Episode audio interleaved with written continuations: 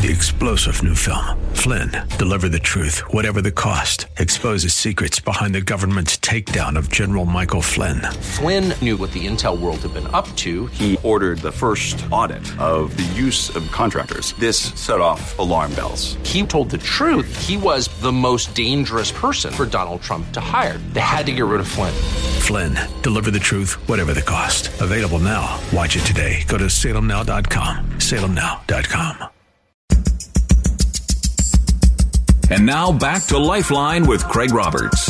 Welcome back to the conversation. James Darnell today in studio with us. A look at Saving the Saved, how the church's greatest omission led to a post Christian America. More information, by the way, on the book at savingthesaved.com. That's savingthesaved.com.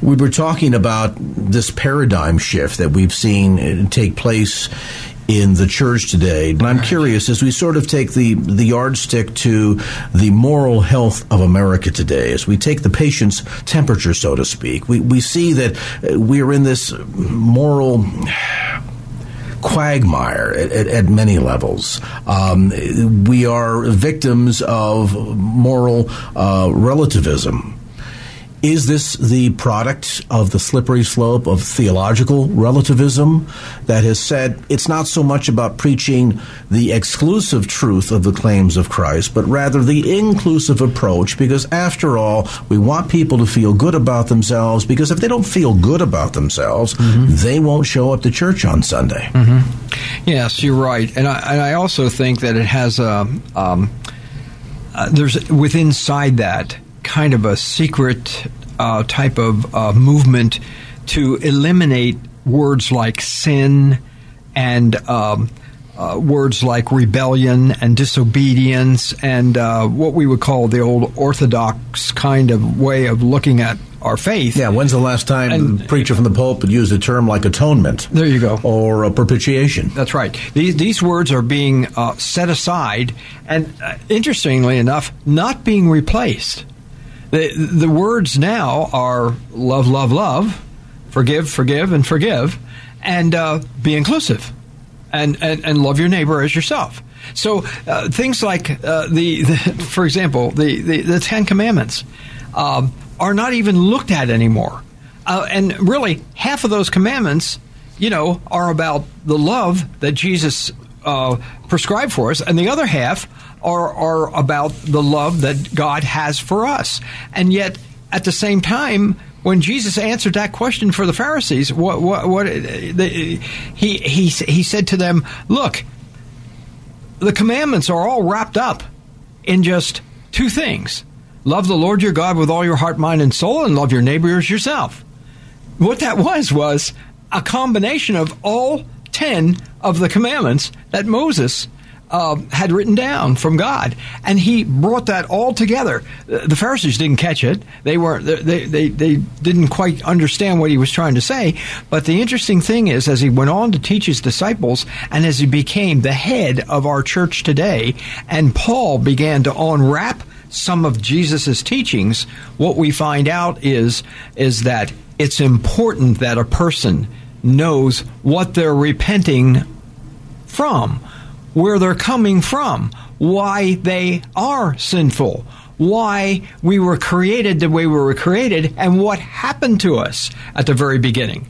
And as they follow that through the scripture, they see that they all the scripture from Genesis 1 the whole way through to Revelation is all about Christ. It's all about Him, His plan of repentance, and it's about the, the, God, the Father, Son, and Holy Spirit working together to bring us back into a relationship with them.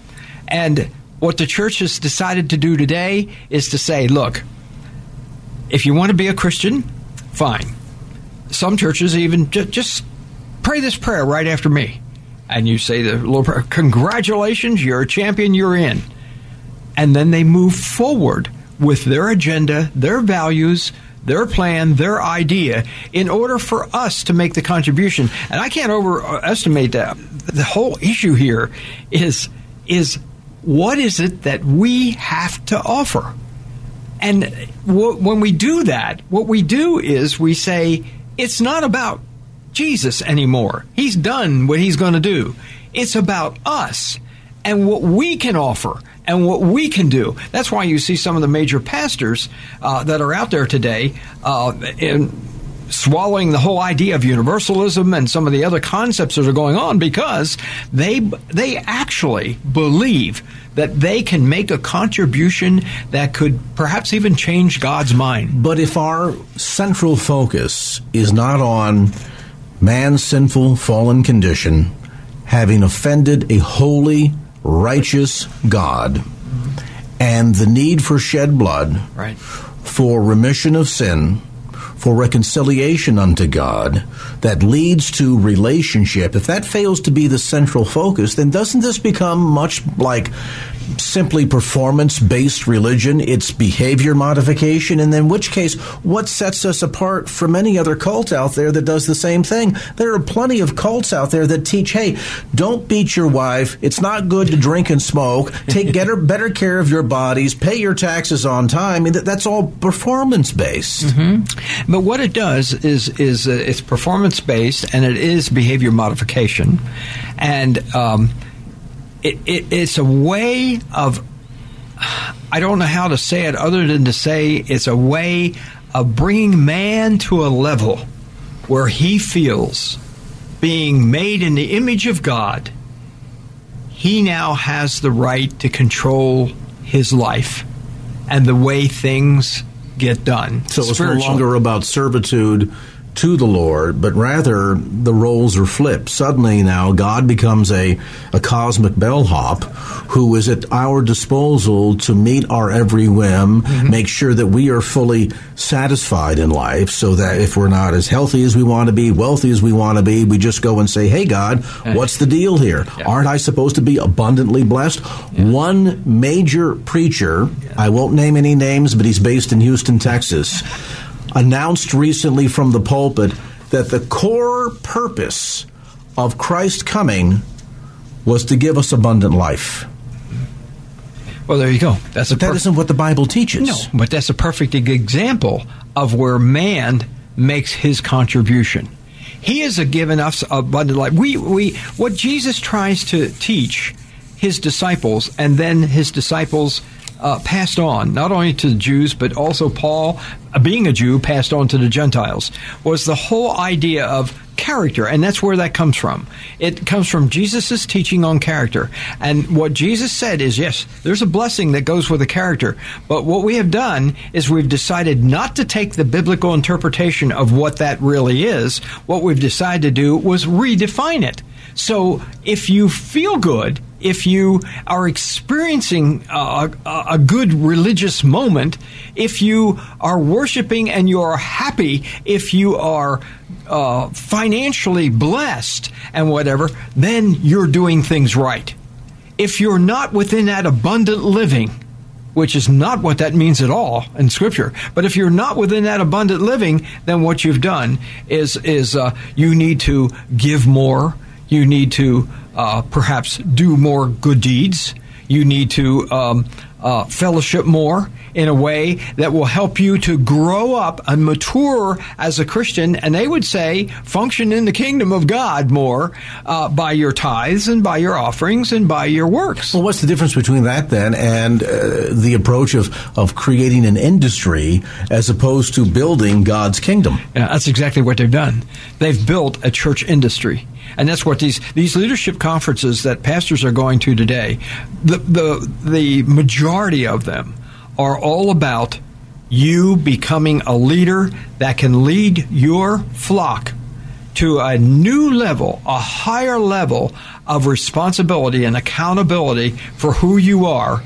And they never talk about who you are in Christ. It's who you are and what you have to offer each other and what you have to offer God. How you see yourself, how others see you, as opposed to how God sees you. Absolutely. It has nothing to do with how God sees. It's it's almost like it's passe. You know, Jesus went to the cross. He died for your sins. Wasn't that wonderful?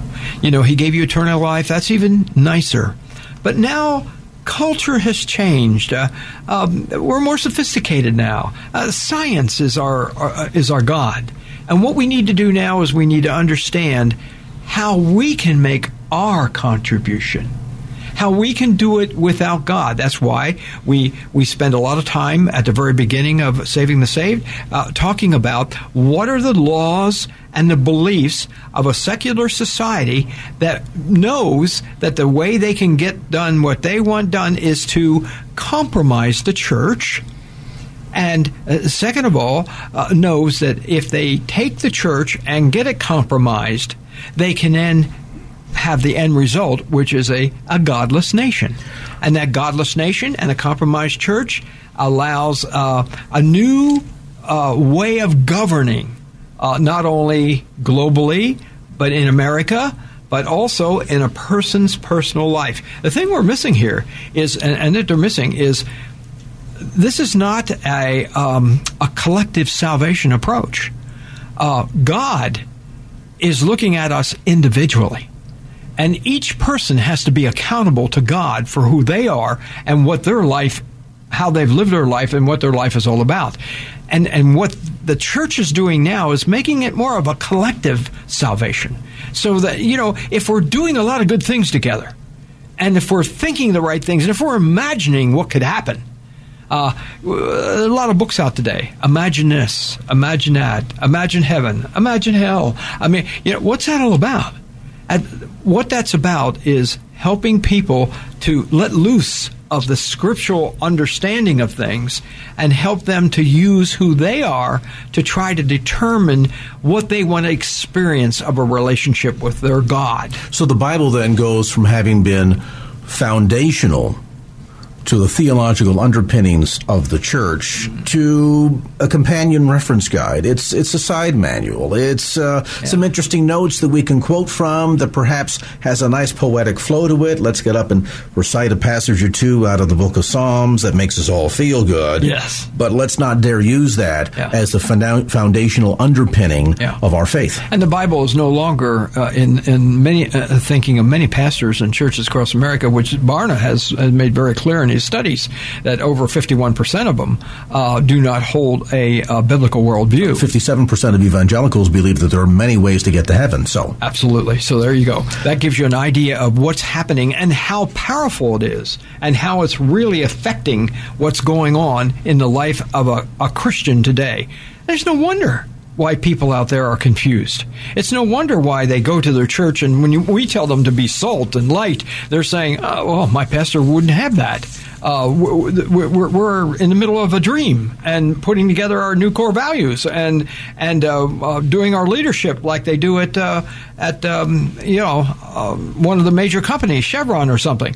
That that's what the church is all about. It is not. It's it's become a community center to be able to deal with issues in the local community but to deal with them with the very best knowledge that man has to offer and to put that little tag on you that says Christian and when that tag Christian is there, even though they're being persecuted for it now, they believe that over a period of time that will eventually melt away because the new definition of what a Christian is will not include an infallible, inerrant scripture. It will not include um, a Savior that has brought us from sin to salvation. It will not include any kind of living style, our sanctified life, our holiness, or whatever. We will be moral in terms of what morality is plurality and morality is accepted within our society. James Darnell, a look at saving the saved, how the church's greatest omission led to a post Christian America. The book available on the web. And more information at savingthesaved.com. That's savingthesaved.com. And now back to Lifeline with Craig Roberts. Welcome back to Lifeline. James Darnell with us today. A look at his new book, Saving the Saved How the Church's Greatest Omission Led to a Post Christian America. More information available on the web at savingthesaved.com. That's savingthesaved.com. you made reference to this moral morass that we currently find ourselves in, and there seems to be an interesting shift that has taken place here, where traditionally, as the church looked at the culture, the desire was to impact the culture and change the culture. But as you're suggesting, it seems today as if more of our approach seems to be pacifying the culture and embracing the culture. Sort of this, well, if you can't beat them, join them approach. Yes. That's exactly why we put together this company called NetAffirm, because NetAffirm ha- is, is a word that describes bringing people together under the scriptures. What, what is happening in the church is they're bringing people together under the church.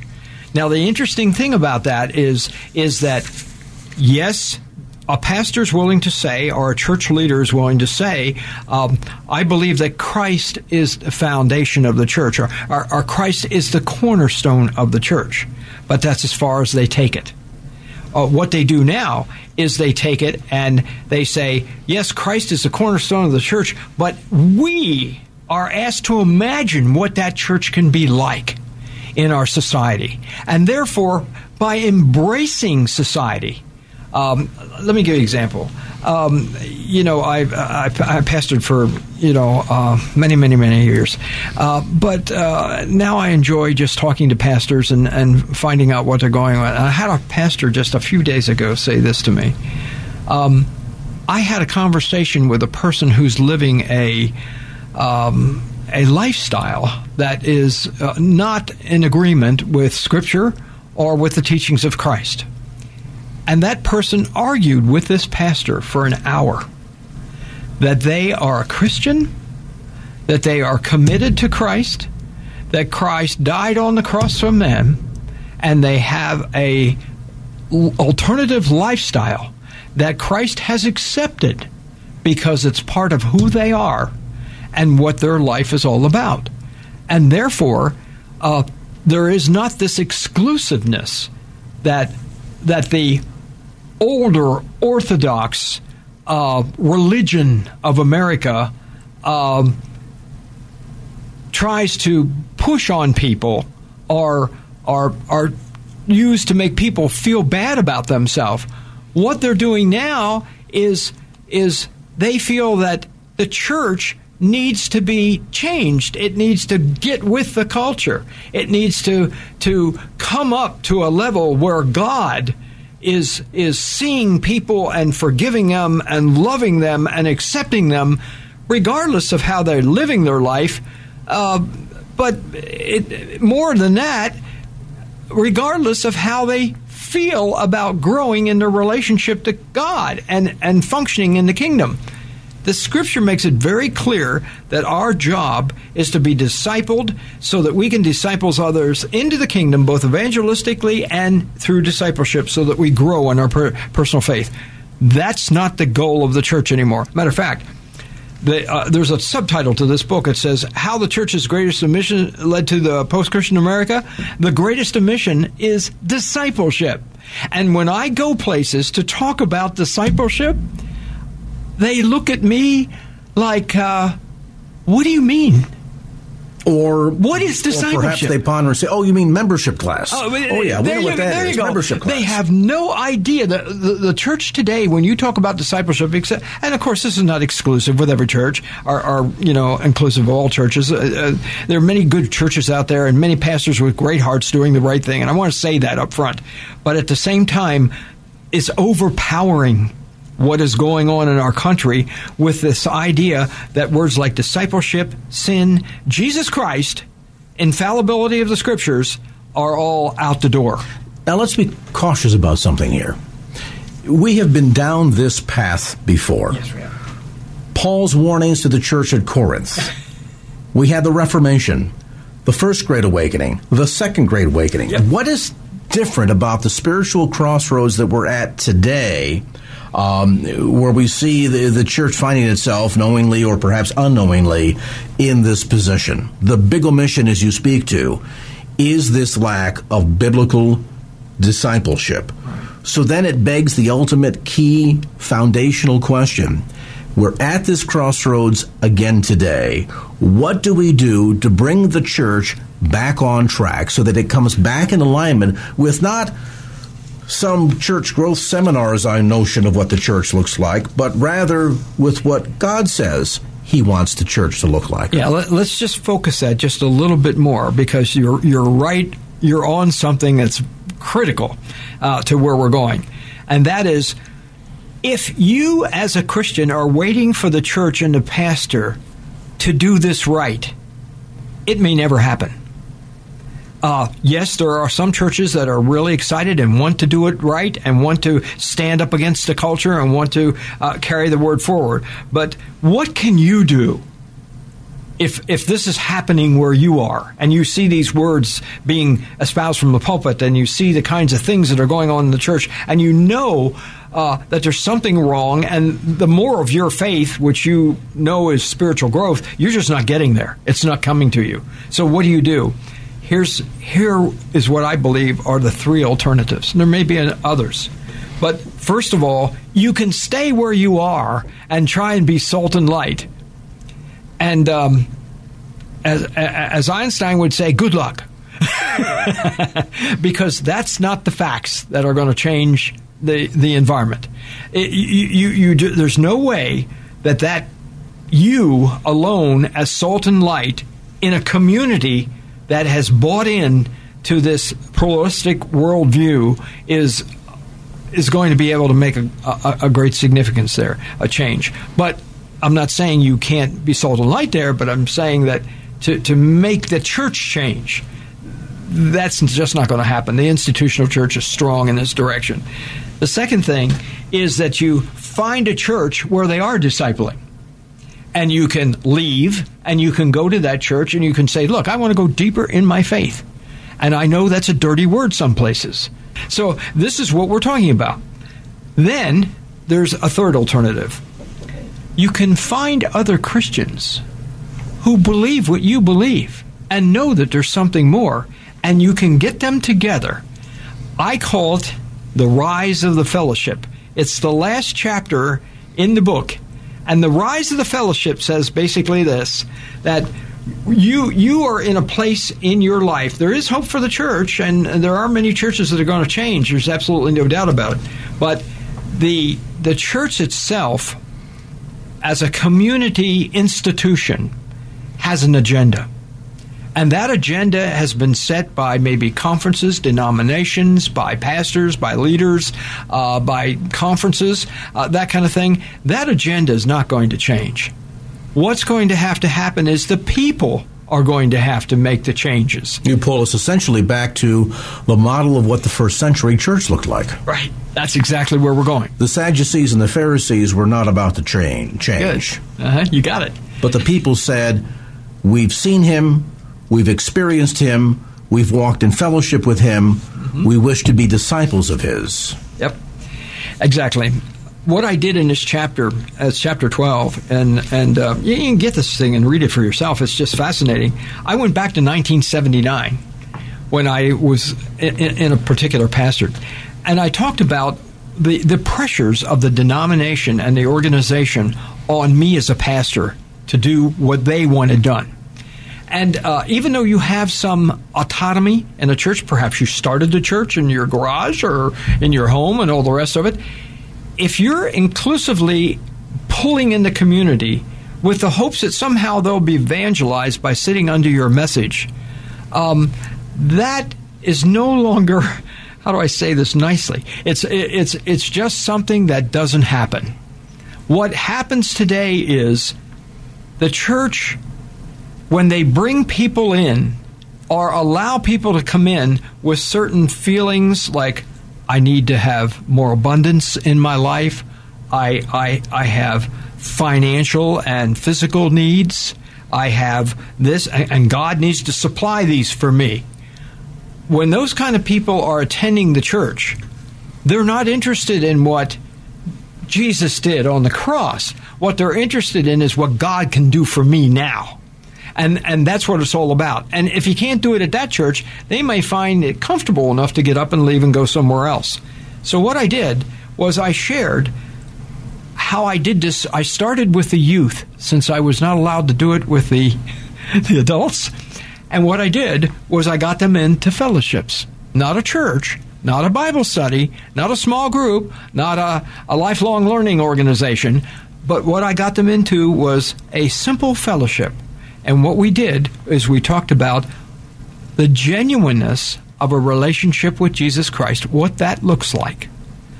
And then all the things that Christ has done for me. Who am I in Christ? So you're essentially fostering an environment where true discipleship can take place. That's correct. And what happened was that youth group in that over 2,000 member church of of 25 young people, 25, three years later, were 375 kids. And they were junior high and senior high coming together. Why? I wasn't going out in street corners preaching. I wasn't preaching from the pulpit. I was the youth director. What was I doing? What I was doing is I was building in Christ into their life. And I was showing them how to be a disciple. I was teaching them character, holiness, righteousness. The fact that Jesus said, Be ye perfect, as the Father in heaven is perfect. It is possible for us, through the power of the Holy Spirit in us, to do a lot of wonderful, great things that can transform not only our lives, but the lives of others around us. And then you get phone calls 30 years later from a young woman who is now married to a pastor and says, You know, Pastor, I, n- I never told you this, but, you know, I, I grew up without a father, and my fellowship became my father. You were like a father to us. And I felt, how interesting. I had no idea. I didn't know that about her and her life and her family, but the fellowship became an organization that helped her to see Christ in her life and to grow in that relationship. They were accountable to each other and they learned to grow. So some pastors uh, would be happy to have 375 uh, people just in a church. And these were youth that grew from a very small core. And that same principle that Paul used in developing the churches in the scripture, which is what chapter 8 is all about, Paul and how he did it, can be applied today and can be applied today through starting small fellowships in the church and starting small fellowships outside the church. Those same kind of things. The, the plan of Christ for our personal life and for the church is not to do it our way. He has a way. And when we get into that way and do it His way, great things happen. And they happen in the lives of people, and people are blessed. And if they understand anything about Jesus' teaching about character, you, you want to be blessed financially, you want to be blessed uh, spiritually, and, and with healing and all the other kinds of things. Once you've got an understanding of how those things work. They're all the beatitudes. They're not the be happy attitudes. They're not the, the, the, the, attitudes that make you feel good about yourself. They're not the attitudes that give you abundant life. That's not the right. They're the attitudes that help you to learn how to depend on Christ for your life and how you react to that when people uh, persecute you and when you have to suffer for that and Christ rewards you for that. And so these are the kind of things that the church can do now. You're asking, what can we do? This is what we can do.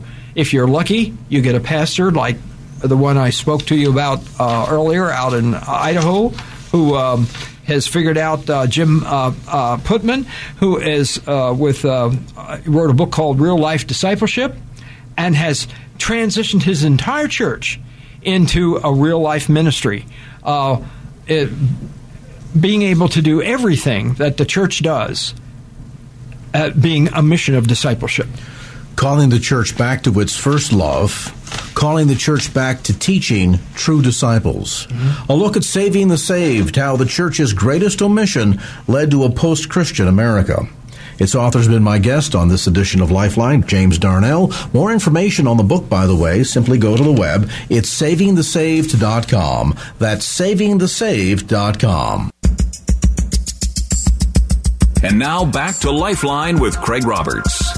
You've probably heard the news. The number of Americans living below the poverty line is now at its highest level in some 50 years. That, according to a recent report released by the U.S. Census Bureau, finds that more than 46 million people in the United States um, have. Uh, qualified for that uh, un, uh, position of being under the poverty level. The new figures are the third increase in three years and nearly 1% increase from 2009. The federal government also says that median incomes in the United States fell over 2% last year. The U.S. apparently has one of the highest poverty rates in the world among developed nations.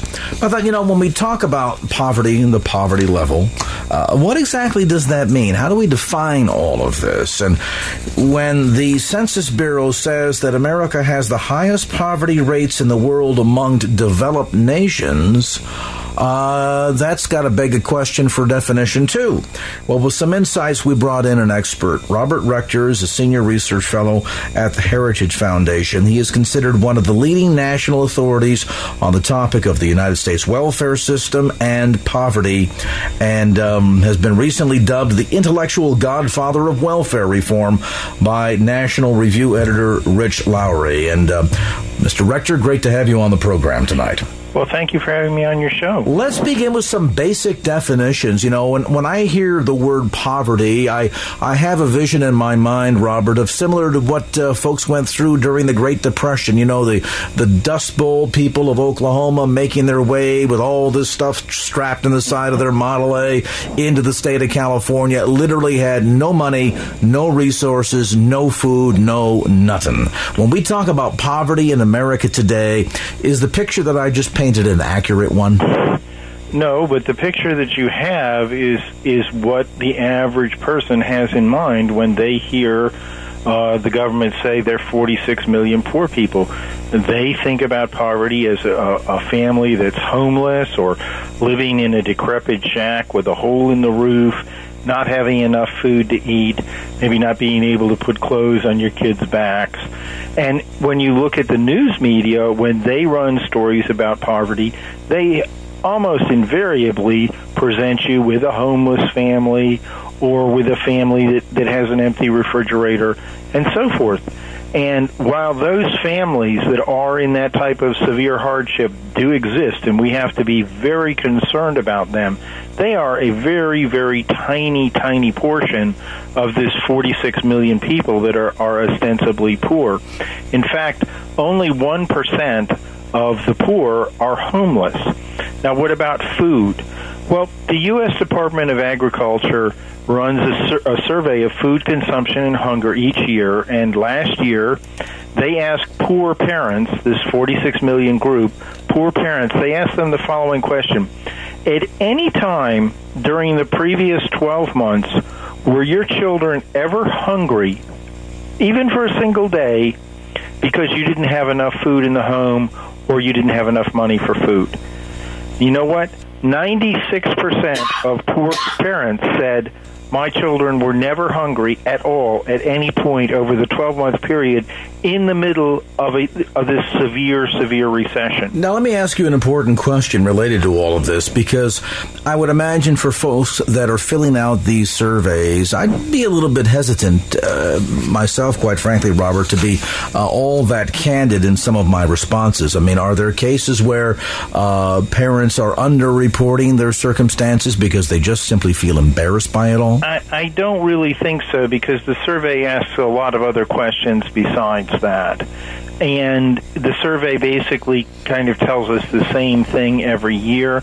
And then there are other indicators that we'll talk about in the home. For example, um, when you look, we have surveys where you measure the actual food consumption and you compare the nutriment intake of poor children and upper middle class children there you can really have to struggle quite a bit to find any difference in the in the intake of vitamins and minerals and protein. They're all eating the same junk food, rich or poor. Kids still have uh, the sweet tooth. The same, right, the same food. Uh, we even have surveys that go in and we take blood samples and we look for protein in the blood and and things like that and you don't find that poor people are generally particularly different than anybody else if you look at for example the perce- the consumption of percentage of calories that come from protein, from carbohydrates, from fats. Poor people look exactly the same as everybody else we have another set of surveys that ask uh, poor these poor households what sorts of things they have in the home, and what this survey shows us is that 80% of poor people have air conditioning. Two thirds of them have cable TV. 75% of them have an automobile. A third of them have two or more automobiles. 50% of them have a computer in the home. 40% of them have internet access a third of them have a, a widescreen plasma TV, and a quarter of them have a TiVo system.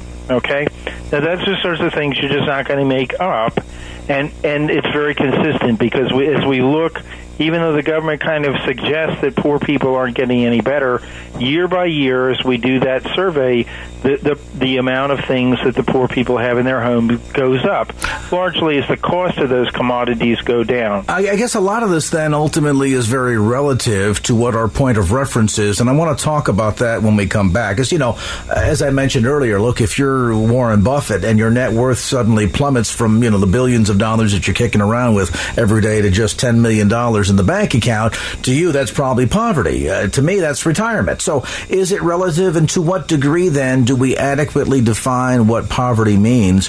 And can it really be true that the poverty situation is worse in the United States than any other so-called developed nation? Really? Or are we just living under a big illusion here? Delusion might be the better word. Robert Rector, Senior Research Fellow with the Heritage Foundation, a timeout. Back with more as Lifeline continues. And now back to Lifeline with Craig Roberts. All right, welcome back to the conversation. Robert Rector's with a senior research fellow at the Heritage Foundation. Now, Robert, as we define poverty, how much of this is all relative? I asked that question. We had a listener call in a moment ago, didn't want to be on the air, but said, you know, I consider myself at the poverty level, and I don't have all those things. I don't have a widescreen TV set. I don't have broadband internet access right. at home. How can we say that people who are defined as under the poverty level in America have all those things? I don't. Well, the fact is, when you ask the public, uh, Rasmussen just did a poll a few weeks ago, and he asked a very simple question. He said, "Look, if a person has adequate food for their family and has a reasonable place, apartment or home to live in that's in reasonable condition, would you consider that person to be poor?" And by a ratio of about six to one, people said, "No, that individual isn't poor." And and the reality is by that standard, having a, a decent place to live in, having sufficient nutritious food for your family, about four out of five poor people are simply not poor in any sense. And then they ha- then you got to throw the the plasma TV and the computers and all of that on top of that. Um, the reality is that most people in the United States, when they hear the word poverty, are not thinking about relative poverty. They're thinking about the images that they see on TV, which are conventionally uh, homeless families, people living in an overcrowded trailer with the roof leaking. They're always images of rather significant deprivation. And uh, trust me, now I realize that there are families like that in the United States. Um, but the average poor family and the bulk of people that are, are identified as poor don't live anything like that. And then might might reasonably say, well, how come census is saying that we have 46 million poor people? And the answer is in the way that they count poverty. Census says that a family is poor if it has a cash income over the course of one year uh, below $22,000 a year. However, and here's the catch, when they count income, the entire safety net is excluded all welfare in the United States is excluded. Food stamps, earned income tax credit, Medicaid, public housing, none of those things are counted. What does that mean? Well, last year, the taxpayers spent $900 billion, close to a trillion dollars, on cash, food, housing, medical care for anti poverty programs for poor and low income Americans.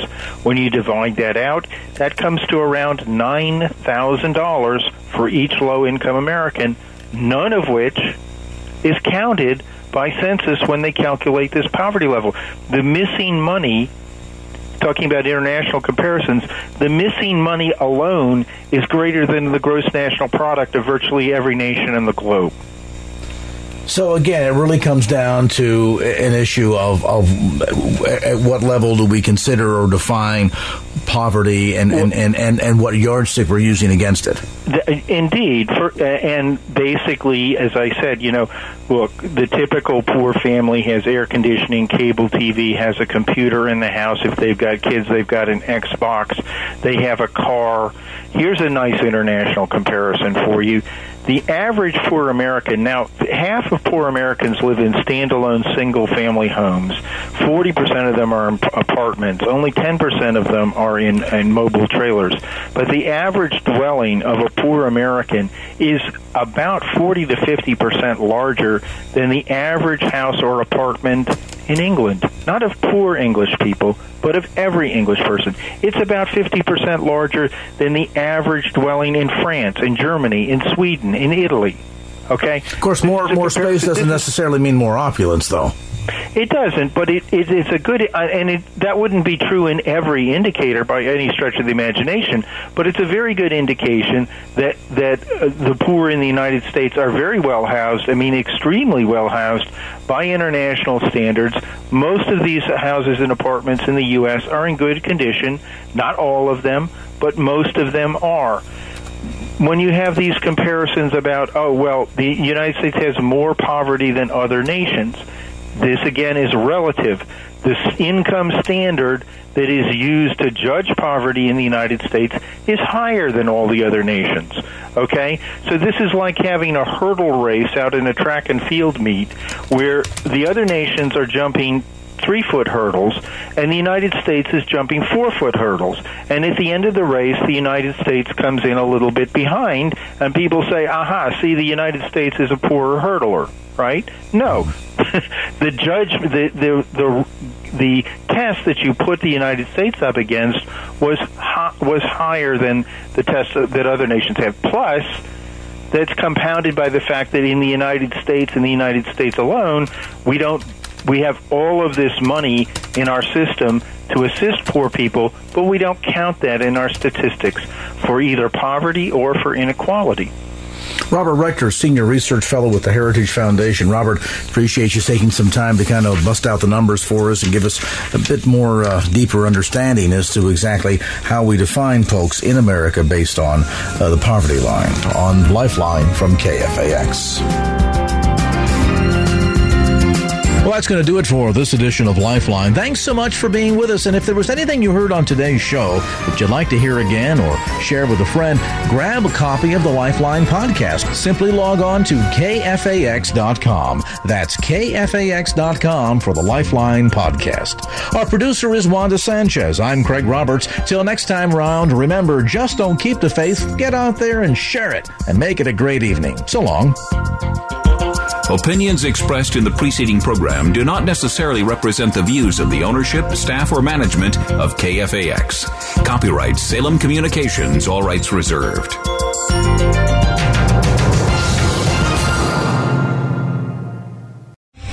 Three star general Michael J. Flynn, head of the Pentagon Intelligence Agency, knew all the government's dirty secrets. He was one of the most respected generals in the military. Flynn knew what the intel world had been up to, he understood its funding. He ordered the first audit of the use of contractors. This set off alarm bells. The explosive new documentary, Flynn, Deliver the Truth, Whatever the Cost, and covers the facts behind this scandal. Flynn told the truth. He was the most dangerous person for Donald Trump to hire. I find out the worst enemy that I'm going to face in my life is right here in America. They took my assessment and they wanted me to change it. And I was like, I'm not changing it. They had to get rid of Flynn with in depth interviews, archival footage, and never before seen personal records of the man behind the headlines. I just felt like I was drowning. Flynn, deliver the truth, whatever the cost. Available now. Watch it today. Go to salemnow.com. Salemnow.com.